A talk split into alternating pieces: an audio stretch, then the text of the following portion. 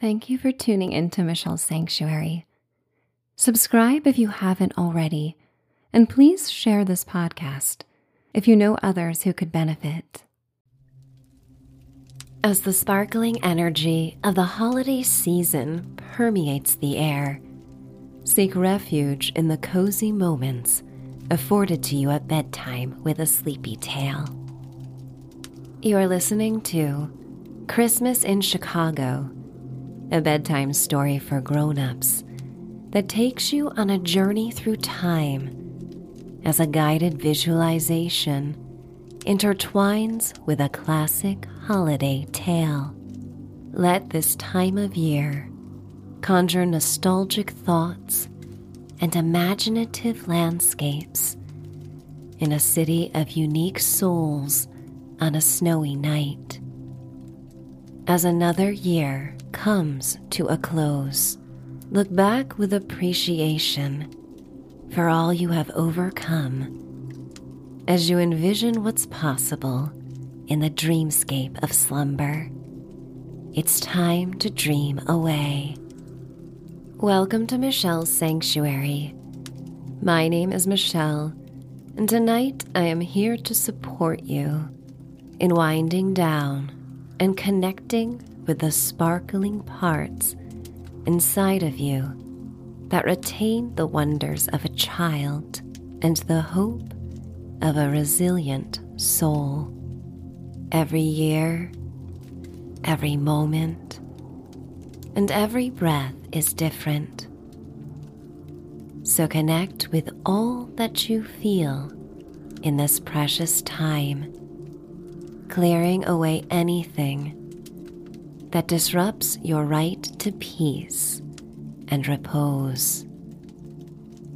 Trust you are in safe hands as you surrender to comfort in the sanctuary of your room and haven in your mind. Slip away to the realm of sleep whenever you like and craft this experience as we go along. Let go of what doesn't work for you and enhance what does. As you settle, the tidings of the holiday season infuse the air in your room with the perfume of blue spruce baking spices, and wood smoke. You feel the cool, damp air on your face as you inhale deeply through your nose, slowly sipping in and appreciating the aromatic notes as the air warms in your nose and your body expands. Feel free to indulge in a sleep inspiring yawn at the top of your breath.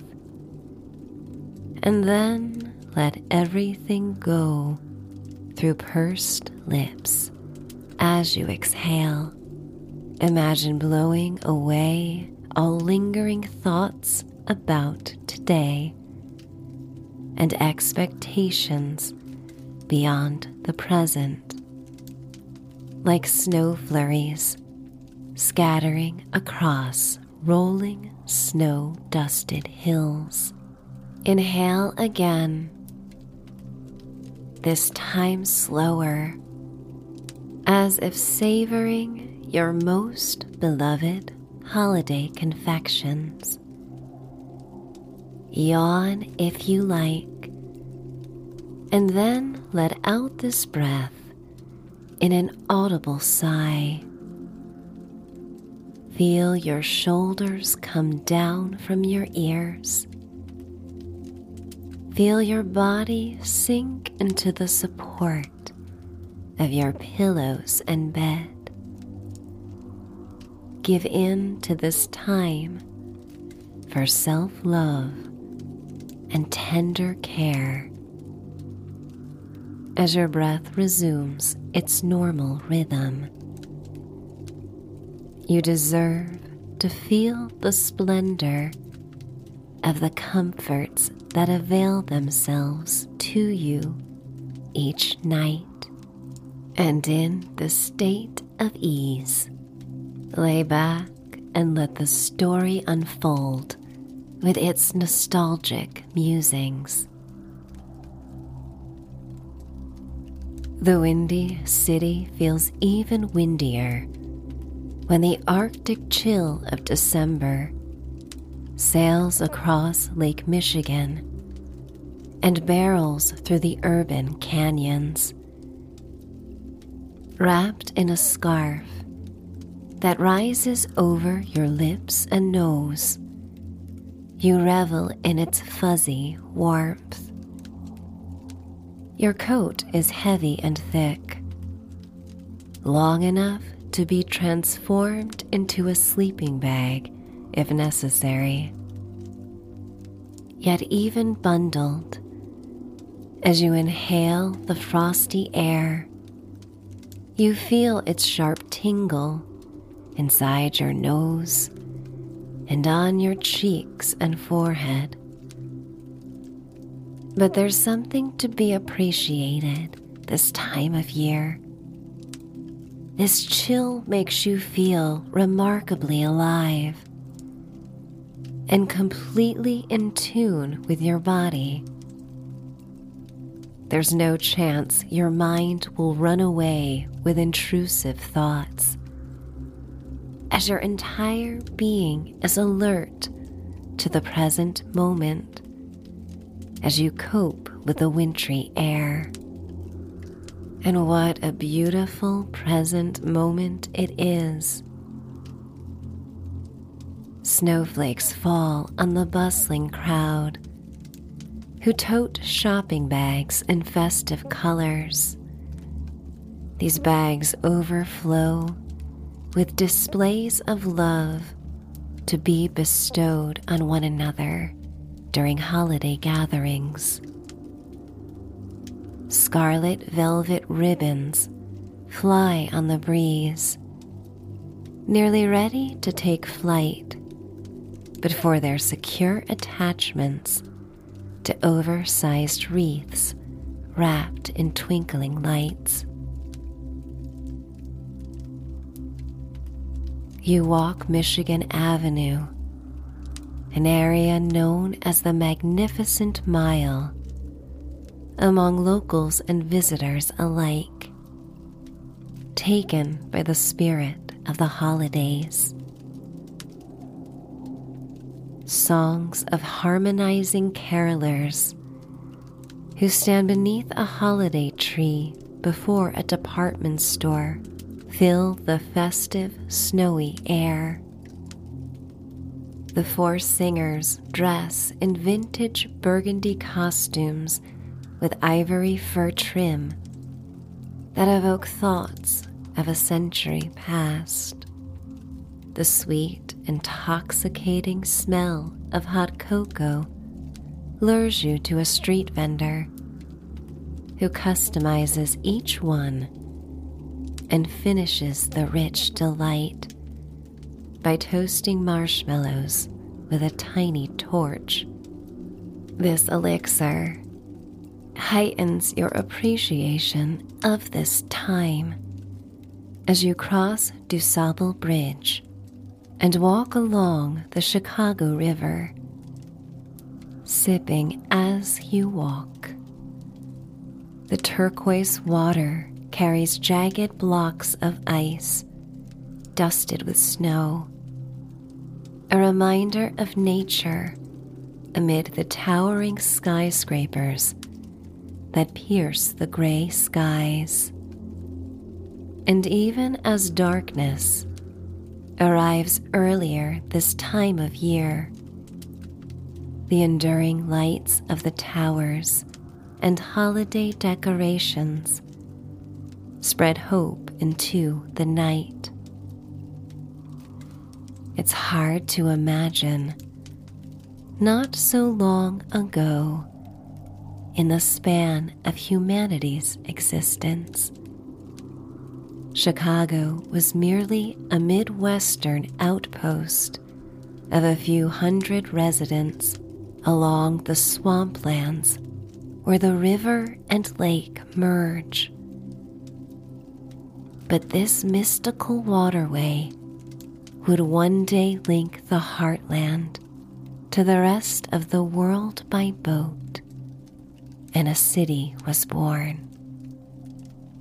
Tales of the past live on in the ornate facades of historic dwellings, scattered among reflective skyscrapers that boast modernity. And somehow, during the holiday season, all eras seem to exist at once. You make your way to the entrance of a luxurious high rise apartment building, seemingly made of austere walls of glass that reflect the snow and fading light. Yet, when greeted by the doorman, who ushers you into the revolving doors, the lobby reveals itself to be a warm, inviting haven. A fire burns in the heart of the lobby, just beyond the concierge desk that is adorned with boughs of holly and golden lights. A neighbor walks by with her medium sized mutt, dressed fittingly in matching ugly green and red holiday sweaters. The pup enjoys the stares and attention as much as she does, as she jokes that they are on their way to an ugly sweater party. The concierge greets you with a package. Wrapped in fancy gold foil paper and a royal blue satin bow with gold trim. He sports a mistletoe pin on his gray uniform, while his cohort wears a flashing Rudolph nose. The gaiety of the lobby makes you joyful to be home as you gather your package and walk to the elevator banks. Two young children are overwhelmed by heavy bags containing handcrafted gifts for their parents that nearly spill out of the paper totes. The kids whisper conspiratorially to one another as their parents suppress giggles at their offspring's cuteness. You offer to help the little tykes as you enter the elevators behind them. And when they stubbornly say no, even you have to stifle a laugh. The elevator ascends swiftly and quietly, and you feel a slight tickle in your tummy as you watch the electronic numbers ascend on the screen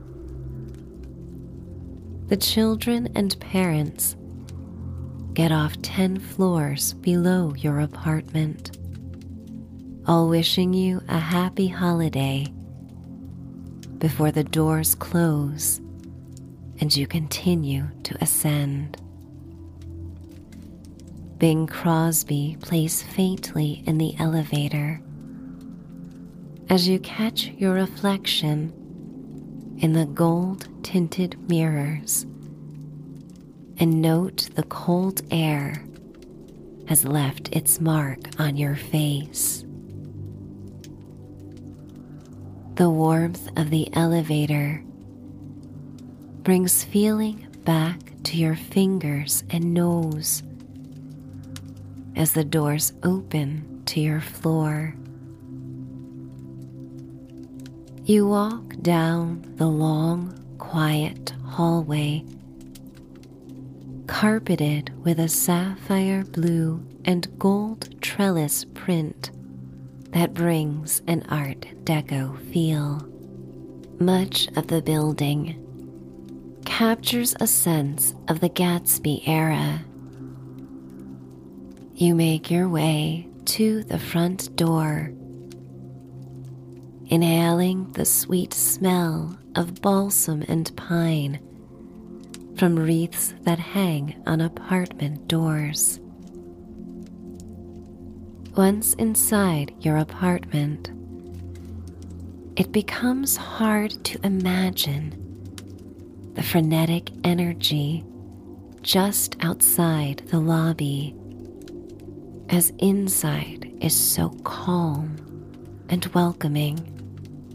The ceilings are high, and ornate moldings surround two teardrop chandeliers made of Edison light bulbs. A Christmas tree stands in the center of the room, rising just below the 12 foot ceilings. Floor to ceiling windows frame breathtaking views of Chicago, showcasing the grid of city streets and the icy juncture where the river meets Lake Michigan. As snow falls on the city, teeming with holiday decorations and lights, night takes hold. You hang your coat and scarf in a closet in the foyer and swap your boots for plush indoor clogs. You flip one switch to turn on the holiday lights and another to turn on a fire as the city glimmers outside, unfolding beyond the glass like a film coming to life. You take the gold package with you as you settle in your favorite oversized armchair, illuminated by honeyed firelight and the kaleidoscope of tree lights. Once settled, you inspect the small card on the gift, curious about who sent it. The card is not signed and reads a typed quote by Carson McCullers. We are homesick most for the places we have never known. Beneath the quote, in elegant handwritten script, is the message. But we can discover these places in our dreams. Happy reading, my friend. You untie the bow and peel off the lustrous, thick paper with care. And within the wrapping paper, you discover the first edition print of a collection of old Christmas stories written in the 1920s the gold tassel of a bookmark dangles outside the time worn edges, and you open to the saved page and begin to read. Christmas in Chicago by Fanny Butcher. You settle into the chair, readjusting the plush throw pillows around you and wrapping yourself in a fluffy blanket before reading on. And in the soft glow of city lights, a Christmas tree and fire, you read the words before you and surrender to the journey that unfolds. Christmas in Chicago by Fanny Butcher. A flare of lights. A giant tree tapering up and up until it seems to melt into the sky, except that the glittering star which crowns it puts to shame the gentle glimmerings in the background of the blue black heavens, spangles like a circus rider's dress flutter in the swish of air, blaze out in the footlight glare of the barrage of lights which are turned on the tree. The family Christmas tree, giganticized to a tree for the family of the great city. And underneath, thousands upon thousands of human beings tramping about in the snow, listening to a band, watching the fluttering bangles of the spectacular tree. A river of motors slowly flowing past the picture, slowly whether they will or no. For there is no hurrying in the mass that drives down to see the tree. In the melee that worms about beneath the tree, there are men and women from the four corners of the earth. There are faces molded in such fantastically different casts that you cannot but wonder how mankind can be all one mankind. There are voices thick with the gutturals of Middle Europe, soft with the sunshine of the South, and heavy with the interminable consonants of the north. There is a medley of sound, human voices of all the tones of the earth's surface, doing that peculiarly unmusical feat of all talking at once and being heightened rather than subdued by the din of the band trying to be heard in a bellowing of that gentle lullaby, Silent Night.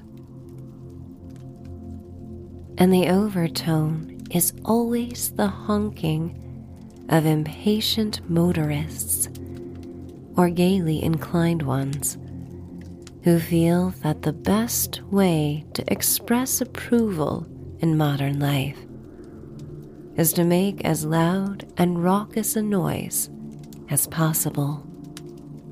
And all over the city, in its endless miles of boulevards and parks, little brothers of the great tree are glittering against the sky. And underneath those others, as underneath the great tree itself.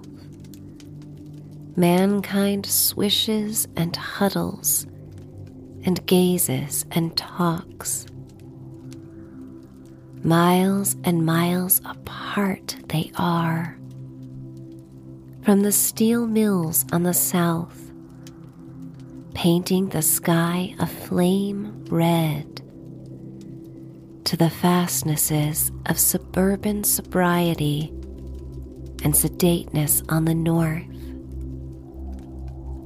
From the vast, new, bungalow studded southwest, to the factory dotted northwest, merging into two flat buildings, an interurban real estate plots. The municipal tree of Chicago, whether it be the great tree on the lakefront or the offspring which each local community rears as a pledge of its own Christmas joys, is a triumph of civic ideals. It is a symbol to the thousands who are strangers, if not in fact, at least in that pitifully intense way in which mankind can be alone in the millions that make a great city, that the city is human. And it has been such a short time that the city has been human, that it has had time to be anything but a growing, hungry, physically developing giant of a child. Out of its rompers, Chicago is now and present at the great moment of decorating the Christmas tree of the children. There is something adolescent and very charming and very naive about this Christmassy Chicago. It has just reached the time when it feels that the world is taking some notice of it. When it feels its first thrills of conquest. When it cleans out its pockets, throws away the broken knife blades and the slightly worn wads of gum, and the marbles and substitutes the picture of the chorus girl and the pocket comb.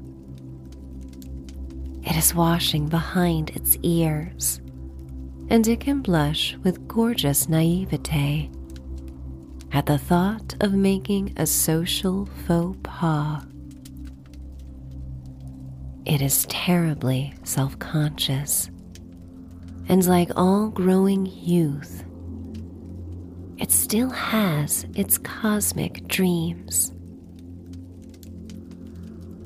Chicago's delight in its Christmas tree is at the same time the delight of the child in any glittering, gaudily lighted scene, and the delight of the youth who remembers his baby days and his passionate belief in Santa Claus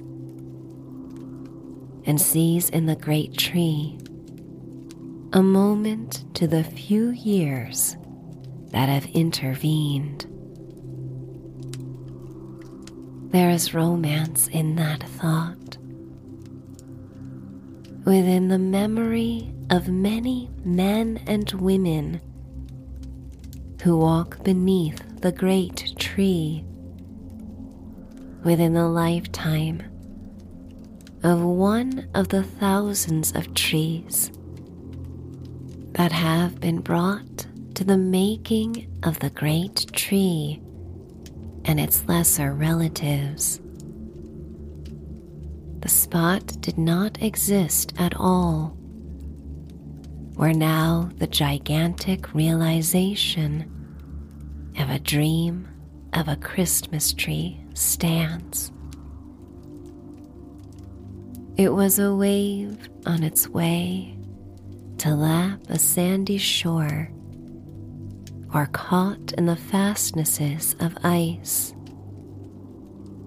And the shore, when it reached, was a spot where children picnicked in summer, where horses were brought to the water's edge for a drink, where wagons were washed, where the water itself was dipped up in buckets and carried into the little houses of the village. It was a spot where bemuffled children slid back and forth in winter, cautiously keeping in shore the spot where the great tree stood the first time it was made. Before the outlying communities had their separate celebrations on the land just east of Madison Street and north of the Art Institute was in the very early days a public burying ground.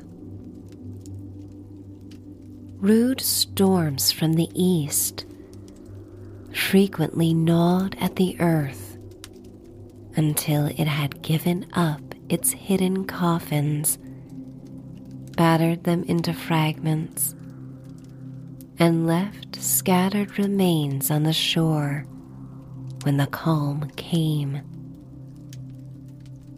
Within the lifetime of a man, it has grown from hollowed ground to the waterfront park of one of the great cities of the world. On any Christmas Eve in those days, and some are still alive who remember it, the smooth, motor filled boulevard which magnificently borders the city, was a country road, frozen in deep ruts. Or if the weather had been mild, a sandy morass, thick and impassable, and the streets just west of it. The streets which are filled with Christmas shoppers, with ballyhooers for jumping bunnies and sparklers and little rubber men who stick out their tongues, and great tin lobsters which waddle around on the sidewalk. The streets, which are thick with human beings and every known mechanical device to lure them and give them comfort and excitement. These same streets were frozen bogs of pathways, barely worth the name of road, often with an abandoned cart, mutely crying their impassibility. Signs proclaiming no bottom here told the tale which the rivers of mud only hinted at. The very street where an elevated wangs by overhead. A streetcar clangs its warning to the holiday crowds and ceaselessly honking motors make a bedlam of the air, is the scene of the classic story of the man who, in the early days, was up to his ears in mud. From a spot identical with one which is being stepped over by thousands so the story goes. A pedestrian offered to throw out a lifeline to the mud imprisoned neighbor.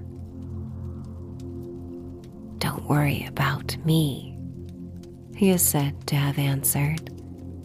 I'm on a good horse.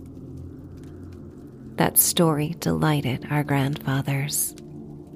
The sidewalks lined with gaudy windows, wheedling dollars from the passers by, and noisy with street hawkers.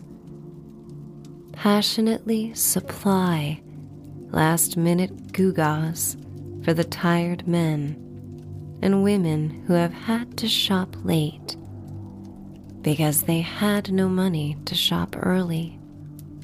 Sidewalks smooth and wide and sturdy to the tramp of millions of feet.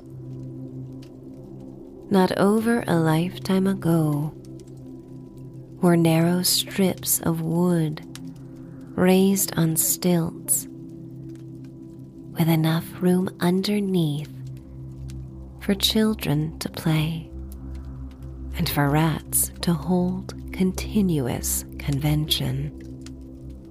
Within the memory of the oldest inhabitants is a scene in the early days of many a romantic moment when carriages and carts were drawn up to the very doors of the houses and shops, and whatever strong male arms that happened to be present were offered to lift the women folks. Safely from one dry spot to another. High hip boots they all wore.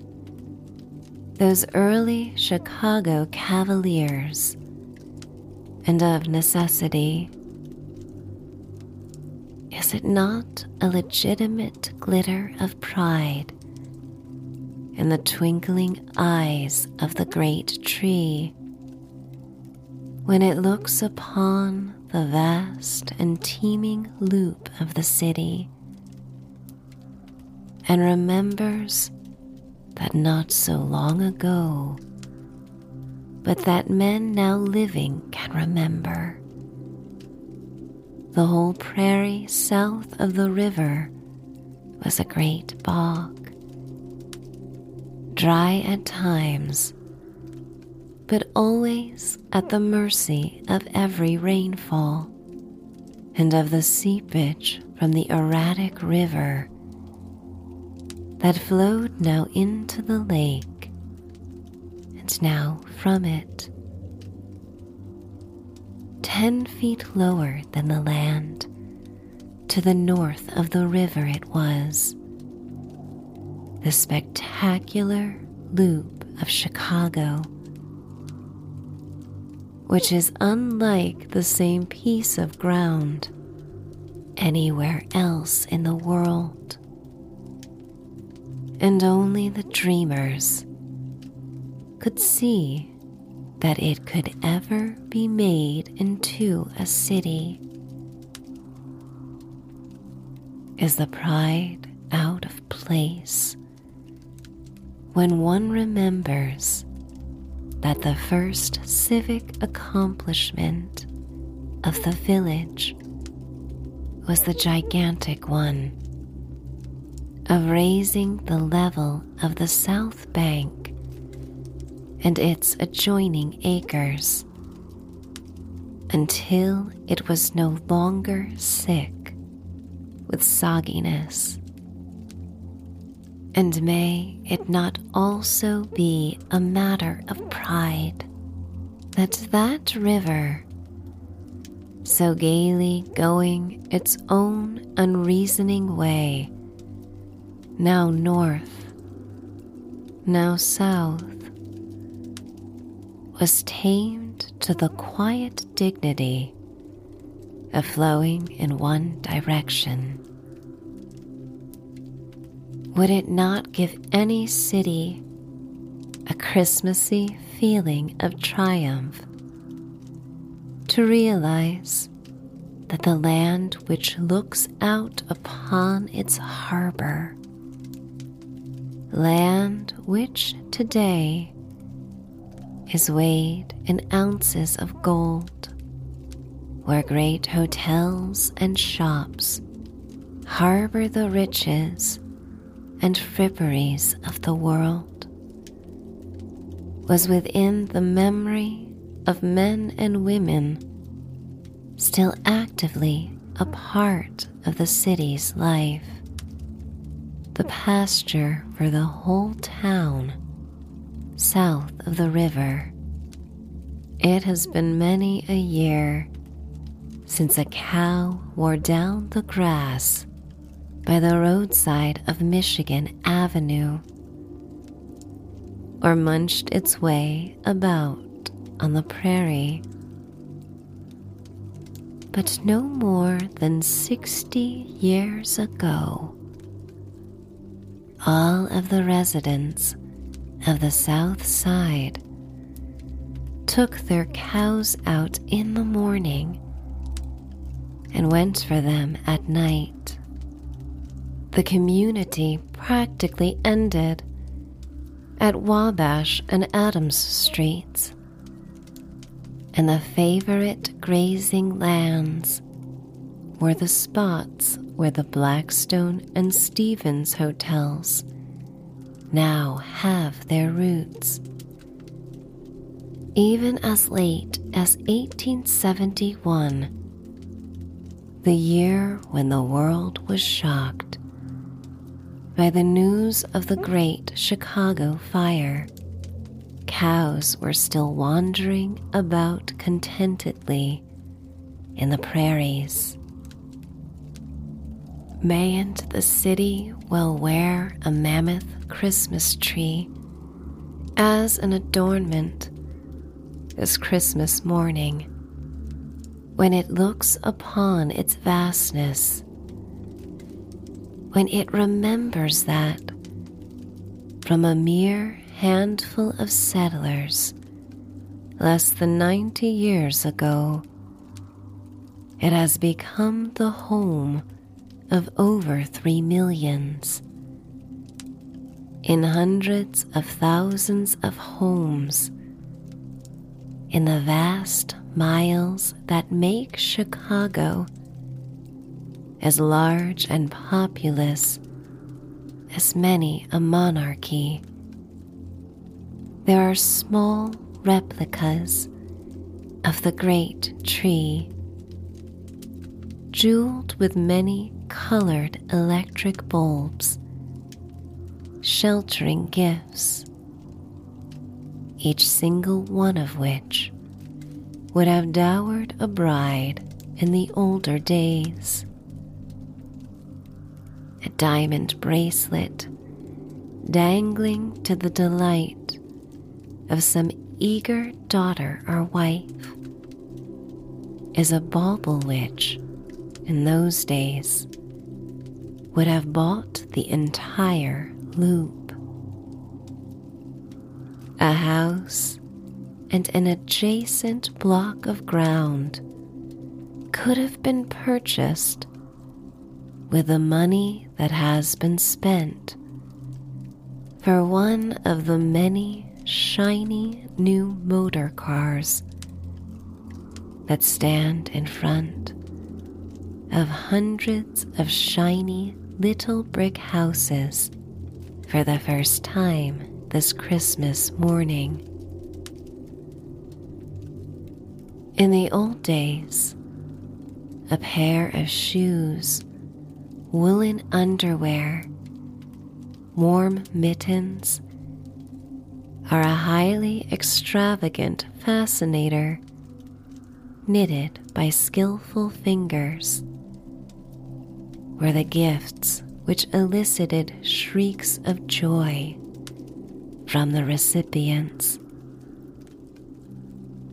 An orange was the height of luxury for a child, and he had one orange not a basket full of them. One wealthy old settler tells with heartbreaking candor of his envy at the sight of a playmate who owned and devoured one large orange before his yearning eyes, and how the memory lasted for years. the highly humanized modern doll that does everything but think, now walks under the adoring eyes of its mama and says Papa and Mama with equal tenderness today. In the early days, a little girl was being pampered by her mother when she found among her useful Christmas gifts a creature made of rags and which had to have all of its talking and walking done for it. Parties all over the city, as big as a country, are gay with boys and girls home from preparatory schools and colleges, and fathers and mothers, and grandfathers and grandmothers, all apparently the same age, all living lives made easy by modernity.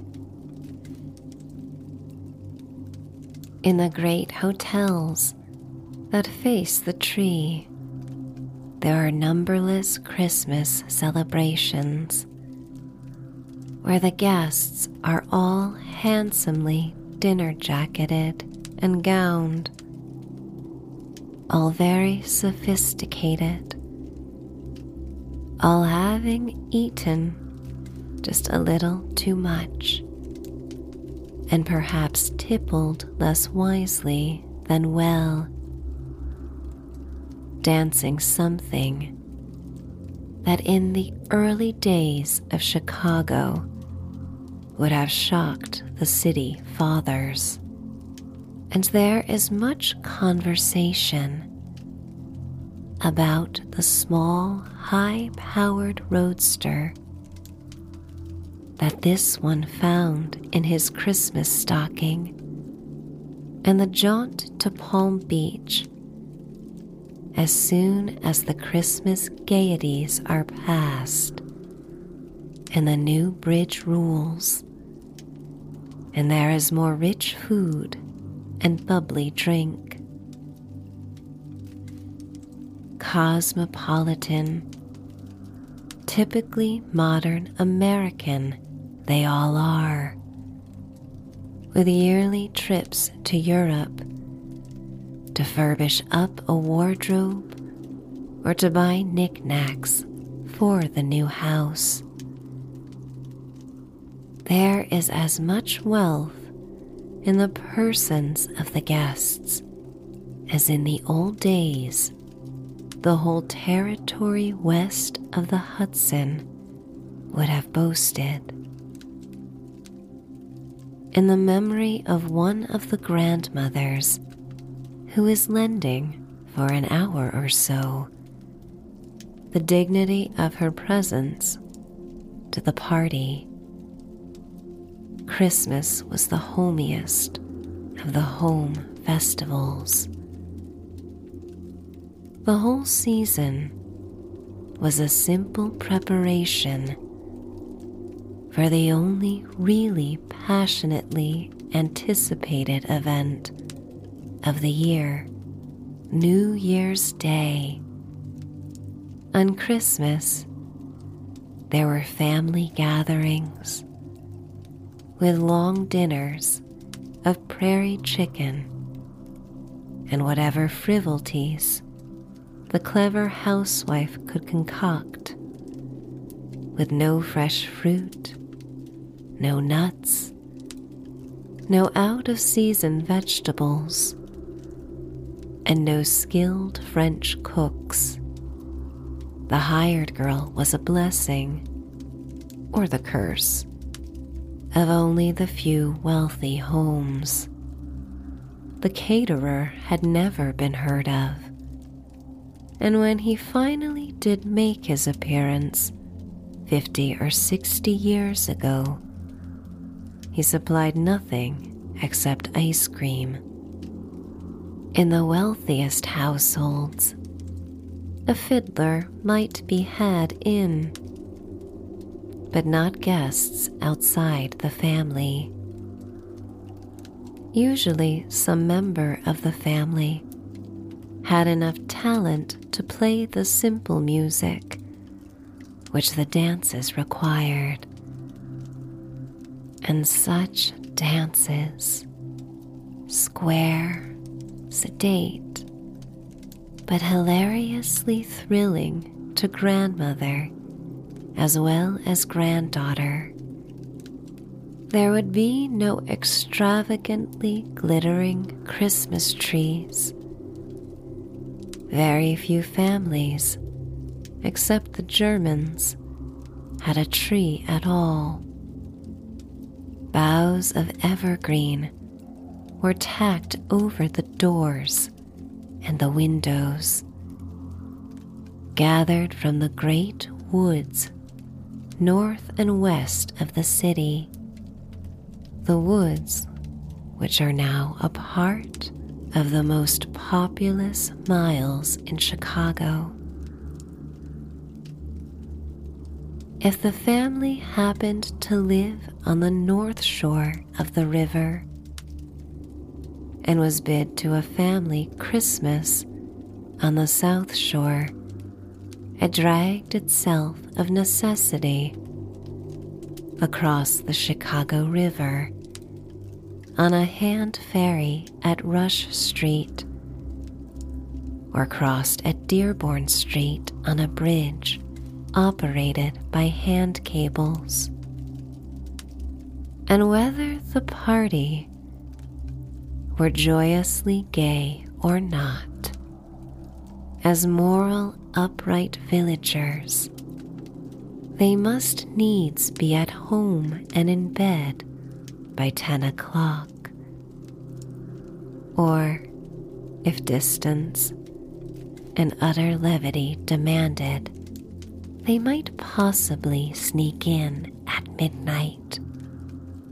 While the tree is still on the lakefront, it will watch the mobs rushing into the city on New Year's Eve for the Bacchanal which has come to be the American custom of welcoming in the new year. In the old days, everyone was so excited about New Year's Day that they hadn't time to waste on its eve in the rare households where the ladies of the family were not receiving. A basket was hung on the doorknob in which the callers left their cards. Otherwise, the ladies, furbelowed in their most extravagant gowns, received and kept an accurate account of the number and names of the gentlemen who honored them. The days after New Year's were spent in comparing notes and for the beau, in recovering from hot toddy and fried oysters and chicken salad which the fair hostesses had probably spent half the night before preparing. The nearest approach to the casual large group parties which the Christmas holidays see nowadays was in those days the fireman's ball. Every one who was anyone belonged to the fire brigade. The young blades of the village rivaled one another in their devotion to it. A fire was a social event of the first water. The town was very wooden, and fires were frequent and thorough. Whenever one started, the entire town dropped everything and rushed to see the fun. The men dressed themselves up in their opera bouffe outfits and pumped water until Long John Wentworth gave them an engine that didn't need hand pumping. And the ladies arrived as soon afterwards as possible with sandwiches and pots of coffee. One met everyone at a fire. It was meet at the firemen's ball. Should be the civic social event of the year. It happened in January. The one in 1847 was a triumph long remembered. There were 1,050 invitations, all written and delivered by hand. No engravers or post for the meticulous hostesses of those days. It was held in the firehouse, and the elite of the city attended for the Christmas festivities nowadays. The long, luxurious trains which roll into Chicago from the east bring many guests who stay a day and dash on to another city in equally luxurious trains. They don't realize it but the city which they are visiting so casually is the railroad center of the United States.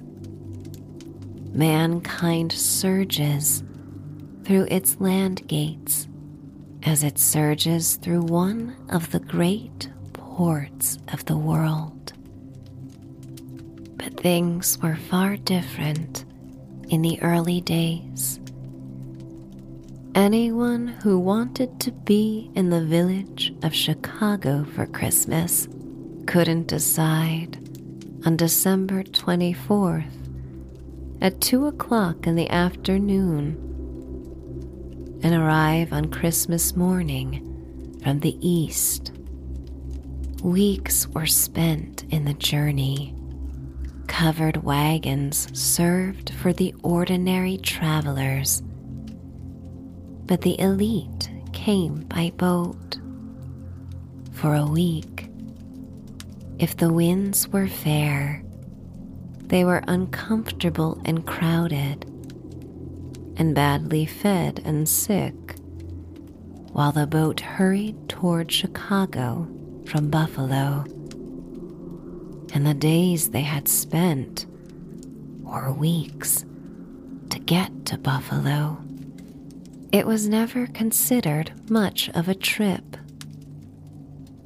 They finally arrived and found a town which well deserved its name of Garden City.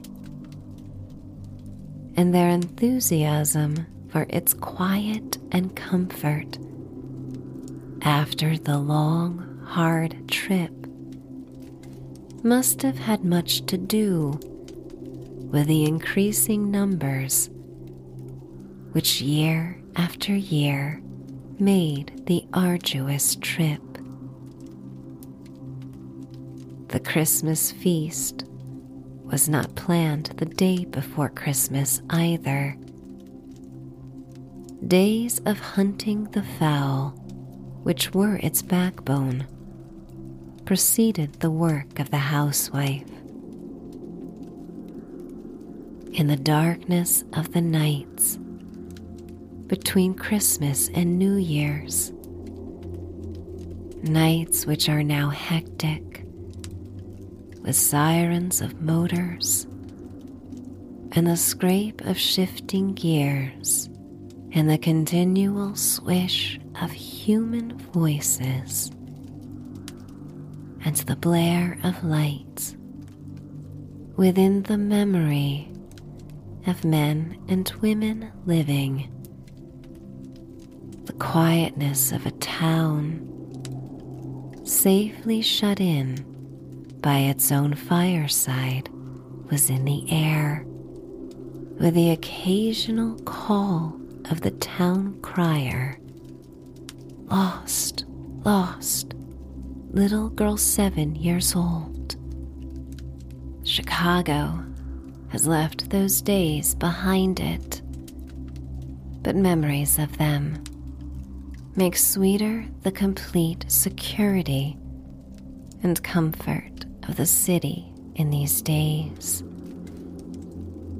And the dazzling pyramid of jeweled green, a giant's dream of a Christmas tree, is a symbol of the child's fairy tale come true.